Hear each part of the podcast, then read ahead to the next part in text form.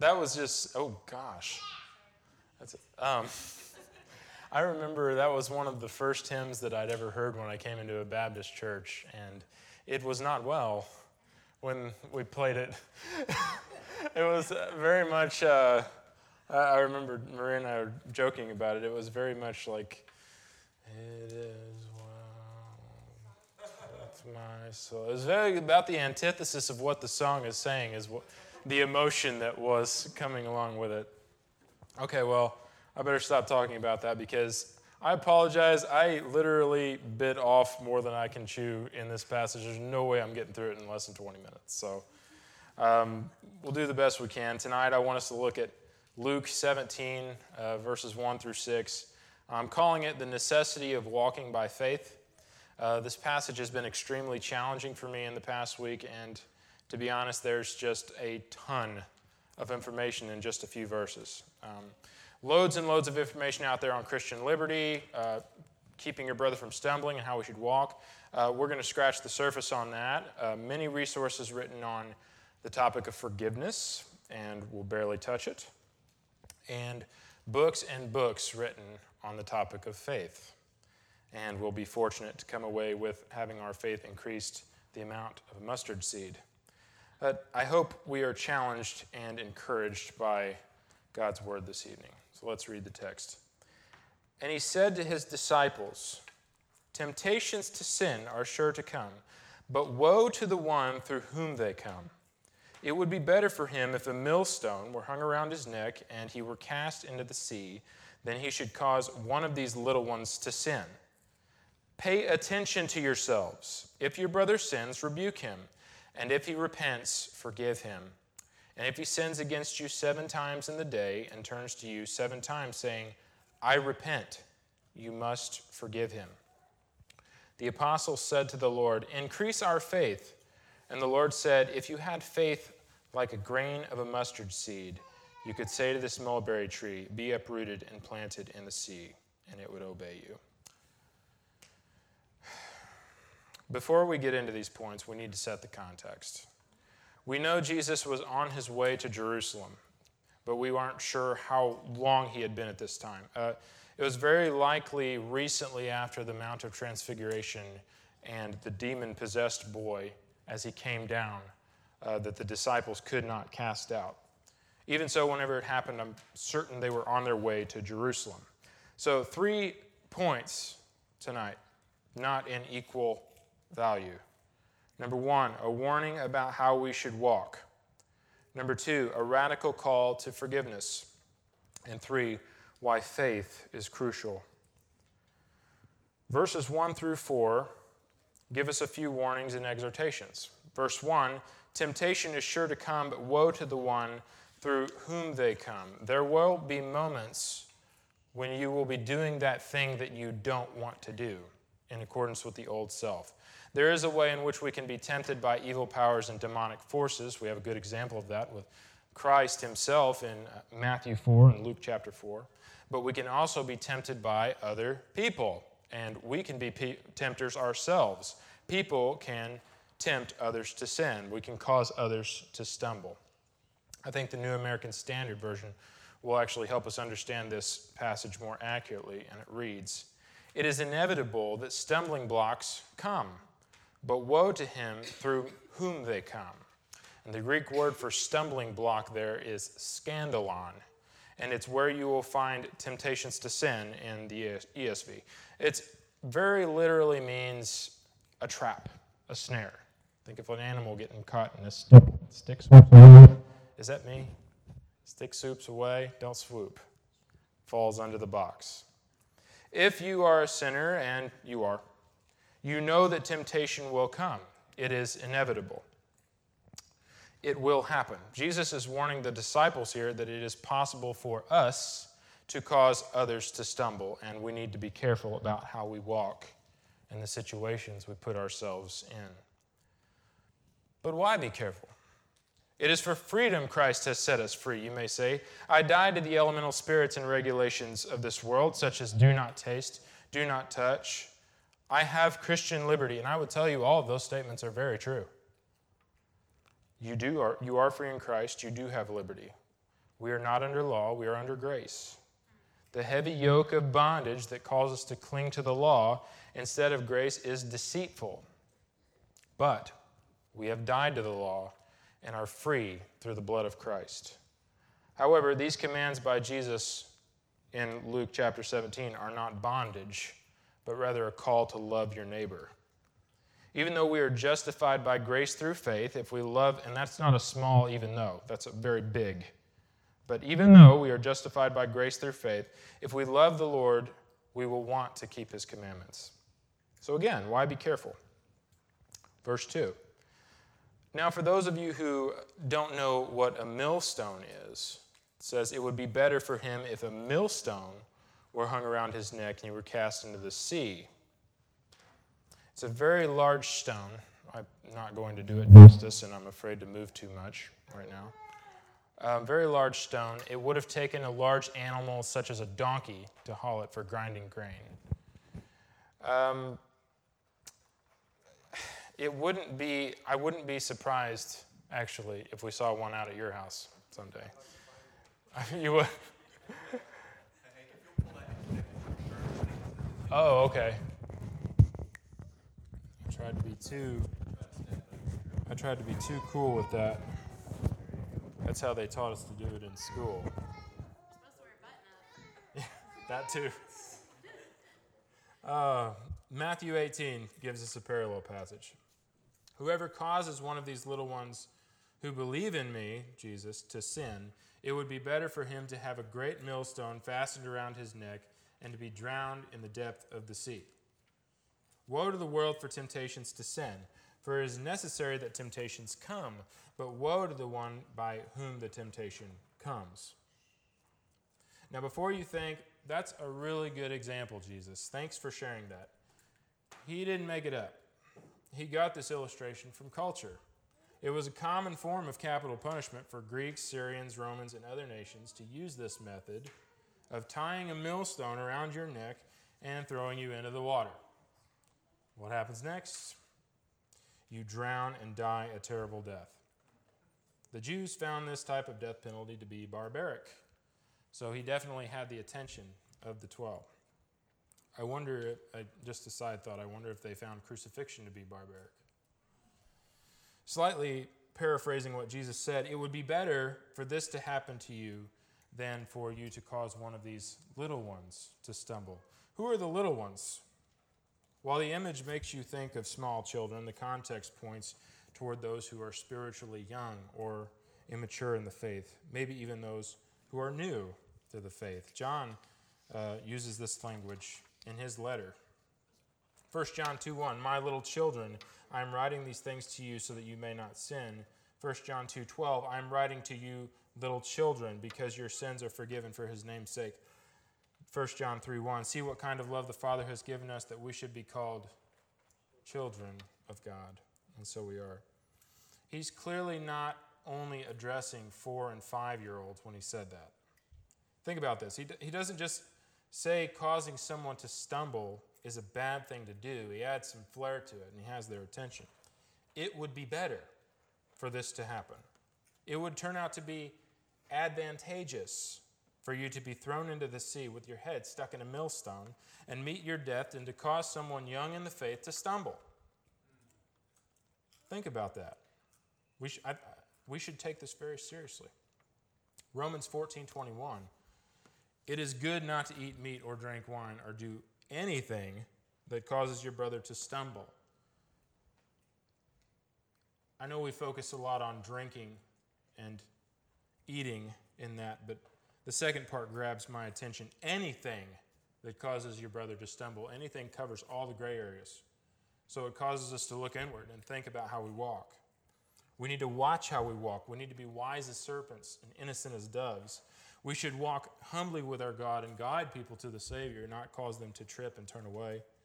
We should be pillars of truth, not hazards leading to doubt.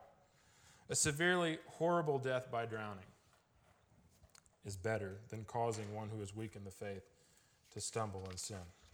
Let's move on. So that was point number one. Point number two a radical call to forgiveness. Verses 3 and 4. Let's look at it again. Pay attention to yourself, selves. If your brother sins, rebuke him, and if he repents, forgive him. And if he sins against you seven times in the day and turns to you seven times, saying, I repent, you must forgive him. It be, verse 3 begins with pay attention to yourselves, be on guard, beware, watch out. This language is calling you to the seriousness, seriousness of it. Pay attention. If your brother sins, rebuke him. And if he repents, forgive him. Specifically, this means if your brother sins against you. And we know that from the parallel passage in Matthew. It goes in more detail. Rebuking someone means to show disappro- disapproval and corrective criticism toward actions they have committed. Sinning, we know, can be in thought, word, or deed. And we actually get a little foretaste of this in the Old Testament. Leviticus 19:17 You shall not hate your brother in your heart, but you shall reason frankly with your neighbor, lest you incur sin because of him. Remember Jesus said, I came not to abolish the law, but to fulfill it. Instead of repaying evil for evil, our goal should be reconciliation to someone who has wronged us. Reconciliation, fancy word, happens when both parties, the offended and the offender, bring restoration to, the, to their relationship by repenting and forgiving and loving. We should let lo- brotherly love continue. We should be eager to maintain the unity of the Spirit in the bond of peace. We should want our brothers and sisters to be restored and to be in good fellowship with us. A side note this is also a step to follow regarding our church on the topic of church discipline. Uh, Andy has a very well written process on that. Um, is that available? Yeah, somewhere? It's, it's really good. You should check it out if you haven't. When there is any conflict, the best way to deal with it is sooner rather than later. Don't put off being reconciled to your brother or sister. How good and pleasant it is when brothers dwell in unity. Verse 4 continues the thought. And if he sins against you seven times in the day and turns to you seven times, saying, I repent, you must forgive him. One thing I need to point out that we don't generally think about the scripture does say, if he repents both verses 3 and 4 sound very conditional in their forgiveness. And there are preachers, theologians, the like, that call this conditional forgiveness. Think about what it says in 2 Corinthians 7, verses 9 and 10. As it is, I, Paul, rejoice not because you were grieved, but because you were grieved into repenting. For you felt a godly grief, so that you suffered no loss through us. For godly grief produces a repentance that leads to salvation without regret, whereas worldly grief produces death. We should forgive as God forgives. Sin that is habitual, never ceasing, has no intention to stop, simply cannot result in reconciliation unless it is stopped. This is a specific type of sin, I believe, probably in light of church discipline. More details in Matthew 18, as a lot of things in this passage we're talking about. It does say, if your brother, right? As well, so we know that the context belongs to those inside the church. Whether brother against brother or sister against sister, we know that all sin is most of all against God, and it must be stopped first. Repent literally means a change of mind. That change of mind has to be a godly repentance, it has to be God given. Under another thing that is for certain, if anyone repents, this is for certain. If anyone repents, we are under obligation to forgive them. You have to forgive them. How many times? We'll get there. We shouldn't be indignant toward those who wrong us. While we were yet sinners, Christ died for the ungodly. Love covers a multitude of sins. Love sinners, after all, you are one. And be quick to forgive. The type of forgiveness that Jesus is calling for here is a bit stronger than we may naturally think of it. We tend to have a more modern, hands off form of forgiveness. Yeah, I forgive you, but I don't really want to see you anymore. Go over there. Uh, you're forgiven, but I'll have nothing to do with you. And classic, I'll forgive you, but I'm never going to forget. No way. I don't know why I think of a southerner saying that. and no, forgive should mean that when we forgive people, it is as if the person never committed the sin. That's how God forgives. Biblical forgiveness is a very radical ask. I don't think we should be blind when we forgive or not be learning from mistakes, but we shouldn't always be looking for that caveat either, right? Uh, a lot of us want a way out as if we're waiting for the next time we're sinned against so we can be right and say something like, aha, I knew it, Richard. I knew you were going to do it. I shouldn't have forgiven you. No. As we stated earlier, Matthew 18, uh, Peter asking Jesus about forgiveness. Then Peter came up and said to him, Lord, how often will my brothers, when my brother sins against me, shall I forgive him? As many as seven times? And Jesus responds to him like this I do not say to you seven times, but 77 times. Other places he says 70 times seven. Whether you want to think of it in terms of that, 70 times seven, 490 times, seven times, whatever makes you feel better, Jesus is not concerned with the limit. The takeaway is that there should be no limit to the amount of forgiveness we offer as Christians. We are forgiven people. Why? Because we've been forgiven much daily. Hebrews 8:12 quoting the prophet Jeremiah for I will be merciful toward their iniquities and I will remember their sins no more. 2 Corinthians 5:19 that is in Christ God was reconciling the world to himself, not counting their men's trespasses against them. So, if any repenting individual asks us for forgiveness, whether the offense was large or small, we should be quick to forgive them. It's a joy to forgive, it's a joy to be reconciled. Let all bitterness and wrath and anger and clamor and slander be put away from you, along with all malice. Be kind to one another tenderhearted, forgiving as God in Christ forgave you. Ephesians 4 31 and 32. And it's not easy, okay? It's not always easy, and it can be very painful, but it's liberating, and it's worth it. I will never be able to repay the wages of my sin to God, but in Christ I'm forgiven. Think about your relationship with God. You will never be able to repay the wages of your sin, but be encouraged. God in Christ has forgiven you. He bore the wrath deserved for you and I, and we have received mercy and grace upon grace. Our sins, they are many, our transgressions, our offenses, His mercy, His forgiveness is more. Christ is long suffering toward us daily. Isn't that good news? God is patient with us we should seek to love our neighbors as ourselves on this topic. But do we believe it? And that brings us to our third point why faith is crucial. So let's look at that again. The apostles said to the Lord, Increase our faith.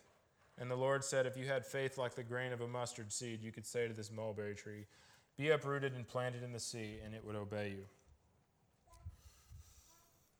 Now, it's tricky. It's hard to say if these two verses here are linked to the ones before or not. I could definitely see this thought continuing out. Um, I can imagine what they were feeling, hearing this radical command to forgive and this radical way to watch how we walk. Can anyone do that? How can I keep others from stumbling? How, how in the world can I forgive someone like you are asking me to do, Jesus? There are just some difficult, crazy people out there. Increase my faith. That makes sense. On the other hand, it could be very possible that this is in reference to what happened in Mark 9, which we'll visit in a little bit when they came down from the mountain of transfiguration. Littleness of faith is a reoccurring problem throughout the Gospels. Jesus, here's some examples. Jesus telling people not to worry in the Sermon on the Mount. But if God so clothes the grass of the field, which today is alive and tomorrow is thrown into the oven, will he not much more clothe you, O you of little faith? Some of you were probably saying that with me. When they were in a boat in the middle of a storm, he said to them, Why are you afraid, O you of little faith? Then he rose and rebuked the winds and the sea, and there was a great calm. Peter walking out on the water. Jesus immediately reached out his hand, took hold of him, saying, O you of little faith, why did you doubt? And another instance occurs in Mark 9, when the disciples were rebuked for their faith not being strong enough to cast a demon out of a man's son. I'm going to read verses 17 to 24 from Mark 9. You can listen, you can go there if you want. And someone from the crowd answered him, Jesus, teacher, I have brought my son to you. For he has a spirit that makes him mute, and whenever it seizes him, it throws him down, and he foams and grinds his teeth and becomes rigid. So I asked your disciples to cast it out, and they were not able. And he answered them, O faithless generation. How long am I to be with you? How long am I to bear with you? Bring him to me. And they brought the boy to him. And when the spirit saw him, immediately it convulsed the boy. He fell on the ground and rolled about, foaming at the mouth. And Jesus asked his father, How long has this been happening to him? And he said, From childhood. And it has often cast him into fire and into water to destroy him. But if you can do anything, have compassion on us and help us. And Jesus said to him, If you can, all things are possible for the one who believes. Immediately, the father of the child cried out and said, I believe. Help my unbelief. And then Jesus goes on to cast the demon out. Lord, increase our faith. We need help. All these responses that we've talked about, they're all negative. They're all negative responses in faith. But I think if we are honest, we can relate to a few of these situations. Most likely, all of you have read the passage from Matthew 6, do not worry. And while you're reading it, you're probably worrying. Maybe some of you have conquered worry. I, I'll let you know tomorrow. I think that'll always be the answer for me. What about the boat and the storm? That, this is just so strange to me. If you were in a boat in the middle of a sea and a man you were following, the man you were following, you believed him to be the Son of God, and he was asleep, you thought you were going to die, you could see yourself waking up in a bit of a frantic state. Uh, I mean, waves tossing along the sea. I've never been in a sailboat, but I should ask Kurt. Hey, you know, this boat's about to sink. This is how I would react. Hey, you know, this boat's about to sink and I think we're going to die, but you know, he's got this, that sleeping guy over there. Oh, look, water's coming in. No, no, you would not react like that. You would probably be just like them. Help me, I'm going to die. In our last case, this man just saw the disciples of Jesus fail to cast the demon out of his son. If you can, isn't the best way to ask Jesus something. But it's understandable, right? He just watched them fail. So, what caused this cry of faith from the disciples? Whether the situation was the demon possessed boy prompted, by the, prompted this cry, increase our faith, or the difficult exhortation to not make people stumble, to radically forgive everyone caused it, the response applies to both. In fact, the response, increase our faith, is valid for a multitude of situations. Let's look at verse 6 and we'll tie this all together. And the Lord said, If you had faith like the grain of a mustard seed, you could say to this mulberry tree, Be uprooted and planted in the sea, and it would obey you. What is faith? Hebrews 11:1 defines it for us. Now faith is the assurance of things hoped for, the evidence or conviction of things not seen. If you had the assurance of things hoped for and the conviction of things not seen, the size of this, you could do what Jesus is telling you to do. Is Jesus talking about, now we got to ask some questions here. Is Jesus talking about throwing mountains and trees into the sea? No. I think it goes beyond a magic trick. He was standing by a tree when he said it. Good example. What does this mean? What is his point? Moving mountains, throwing trees, causing trees to wither in other places by faith. He even says by faith, as he causes the tree to wither. It's something miraculous. God can, here's the question can God do these things? Yeah, absolutely. He's God. And don't test him. Don't, don't doubt him like the man in Mark 9. Say, if you can. Yes, God can, and He has done wonderfully miraculous things, whether on His own or through people. The lame walk, the blind see, the mute speak, illnesses are removed and healed. Wonderful things. But are miracles the point? Earlier in the book of Luke, when the 70 return, talk, they talk about how much power they have over the demons. We're casting out demons. You know, Jesus didn't say, Oh, great is your faith. He said, You know what? I saw Satan fall like a star from heaven. Don't rejoice because you could do this. Rejoice because your name is written in heaven. Miracles are not the point, but they point to the point. They point to the source. We should walk by faith in God's ability, not ours. So let's switch gears for a moment. I'm going to come away for just a moment. I want us to think about three essential components of saving faith, and they can be useful here. They are in Latin, so bear with me. They are notitia, assensus, and fiducia. Fiducia. To believe Christ, we have to first know something about him. Notitia means knowledge or to know. So to believe God, we must know aspects about him. Romans 10. How then will they call on him in whom they've never believed? How will they believe in him of whom they've never heard?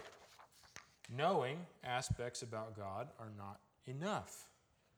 We must also believe him to be true. Assensus is the conviction that the knowledge, notitia, is actually true. It isn't enough just to know things about God. We cannot remain agnostic, but we must believe that the knowledge we have received is truth. You must believe in the Lord Jesus Christ. You must believe his words. So, we have the knowledge of God and the truthfulness of the message, and that takes us to the third aspect of faith, and that is fiducia. Fiducia is the trusting of ourselves to Christ. This is so crucial to everything we've been discussing so far. We believe in Him and we trust Him. Even the demons believe in God, and they know He can do what He says He will do, but they don't trust Him. We have to trust what Christ has done and what He says in the Word. These three components make a saving faith, but they are crucial for our walk as well. Trust in the Lord with all your heart and lean not on your own understanding. Faith is a rooted trust in the Lord, not in ourselves, that He can do whatever He pleases, that He is good, that He is in control, that His words are true, and that He will do what He says He's going to do. Faith requires belief that trust and true faith is rooted and grounded in Christ. So let's make a quick transi- transition. Now we looked at faith in the negative. Let's look at, let's be fair. Let's look at some positive examples. A centurion asked Jesus to heal his paralyzed servant, and Jesus says he will come and heal him. The man says, Just say the word, and he will be healed. Jesus heard this. He marveled and said to those who followed him, Truly, I tell you, no one in Israel have I found such faith. Canaanite, Syrophoenician woman, begging Jesus to heal her daughter possessed by a demon, and Jesus initially tells her to leave. Go. I came to the lost sheep of Israel. It's not right to take the children's breadcrumbs and give them to the dogs. Gentile reference. To which she replies, Even the dogs get the scraps that fall off the table. He says, O woman, great is your faith. Be it done to you as you desire. And her daughter was healed instantly. One more example. The leper in Mark chapter 1 implored Jesus, If you will, you can make me clean. Moved with pity, he stretched out his hand and he touched him and said, I will, be clean. Their faith was in the source, their faith was in God. They knew he could do what he said he would do because of who he was. It feels like we've been talking about three different things so far. It feels like we've been talking about forgiveness and stumbling blocks and faith. But it's all connected. Faith is essential to every aspect of the Christian life. That includes forgiving and walking humbly with the Lord. Charles Spurgeon said on faith We ought to be more careful of our faith than of anything else. True, we ought to examine our conduct, we ought to search our works, we ought to try our love, but above all, our faith. For if faith be wrong, all is wrong. If faith be right, we may take that as the touchstone of our sincerity. He that believeth on the Son of God hath eternal life abiding in him. So faith isn't something we simply have or we don't. Yes, we are saved by grace through faith, and a saving faith requires trust in Christ. We are not saved by just love, we are saved by grace through faith. Without faith, no one can please God the mustard seed and the plea from the disciples to increase our faith show us that we can have more faith, but we usually have very little. It's normal to have less than this much. That's normal, that's natural.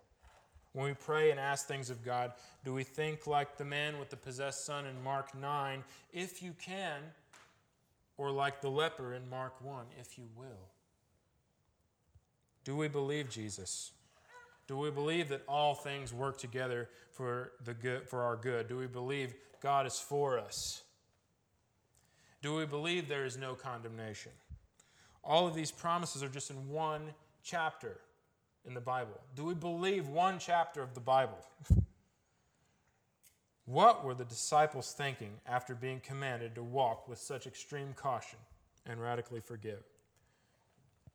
Do we have faith to watch how we walk so that we walk by faith and not by sight? Do we realize the just live by faith? Question for us. Do we believe that Christ was tempted in every way and didn't sin, and he will give us the grace to avoid falling into temptation? Do we believe he is faithful to forgive and he will give us the grace to forgive others? Do we believe he is faithful when we are not? will we change our pleas from, Lord, can you help me, to, Lord, will you help me? Big difference. Do you believe that if you seek first Christ's kingdom, that everything else will be added to you? Do you believe he will help your unbelief? Do you trust Christ? The gospel hinges on faith. And not just faith in our faith, but faith in Christ. I don't want you to think, I need to do more. I need, I need, there's so many things that I'm not doing right now. I'm not doing enough. No, we need to believe more. Naturally, you will do more if you believe more, by the way.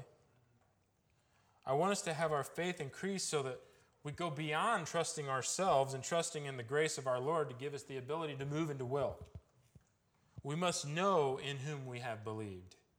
We must know that we are sinners deserving wrath and condemnation. This is what you deserved. But praise be to Christ, we are receiving grace and glorification.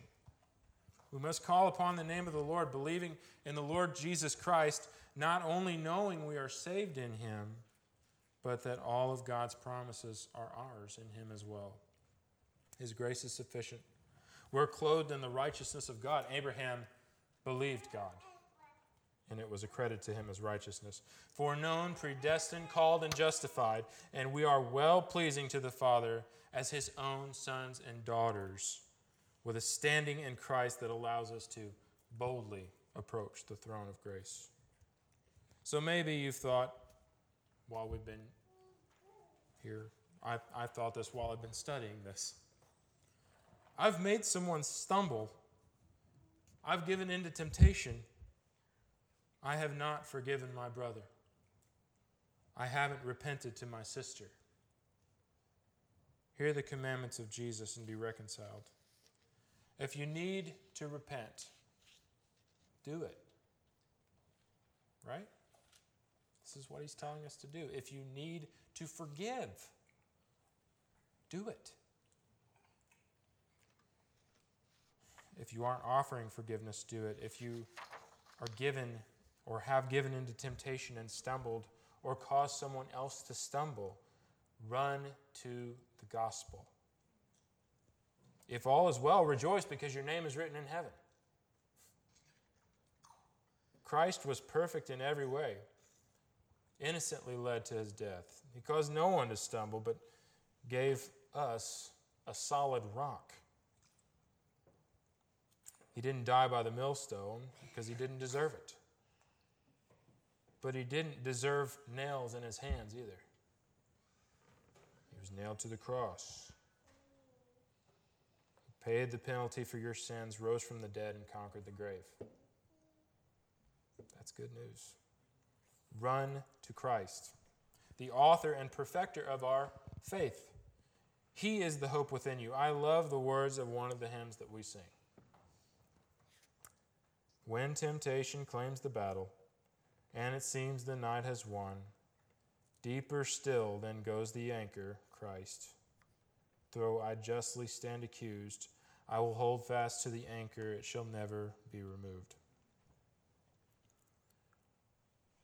Everyone, be encouraged. You fall in your temptations, but you are forgiven in Christ. Temptation will claim the battle. It will. But the sure and steadfast anchor carries you through, safely through the trials of life. You are clothed in righteousness divine. Continue in repentance when you sin, because where the condemnation of the law abounds, grace abounds more and more. Confess your sins to the Lord. He is faithful to forgive you. Ask and pray for an increased faith. Whatever you ask in my name, I will give you. Trust in the Lord with all your heart and lean not on your own understanding, remembering this as you walk. The just shall live by faith. Let's pray. Gracious Heavenly Father, thank you for this truth. Thank you for the grace. Thank you for grace and faith. And we just ask collectively together, God, that you increase our faith, that you scare the doubt away, that you Remind us of how sweet it is to trust in Jesus. That when, when we hear, when we sing about it is well, it is well, that we believe it. Help us to believe more. Help our unbelief. We love you and we thank you in Jesus' name. Amen. All right.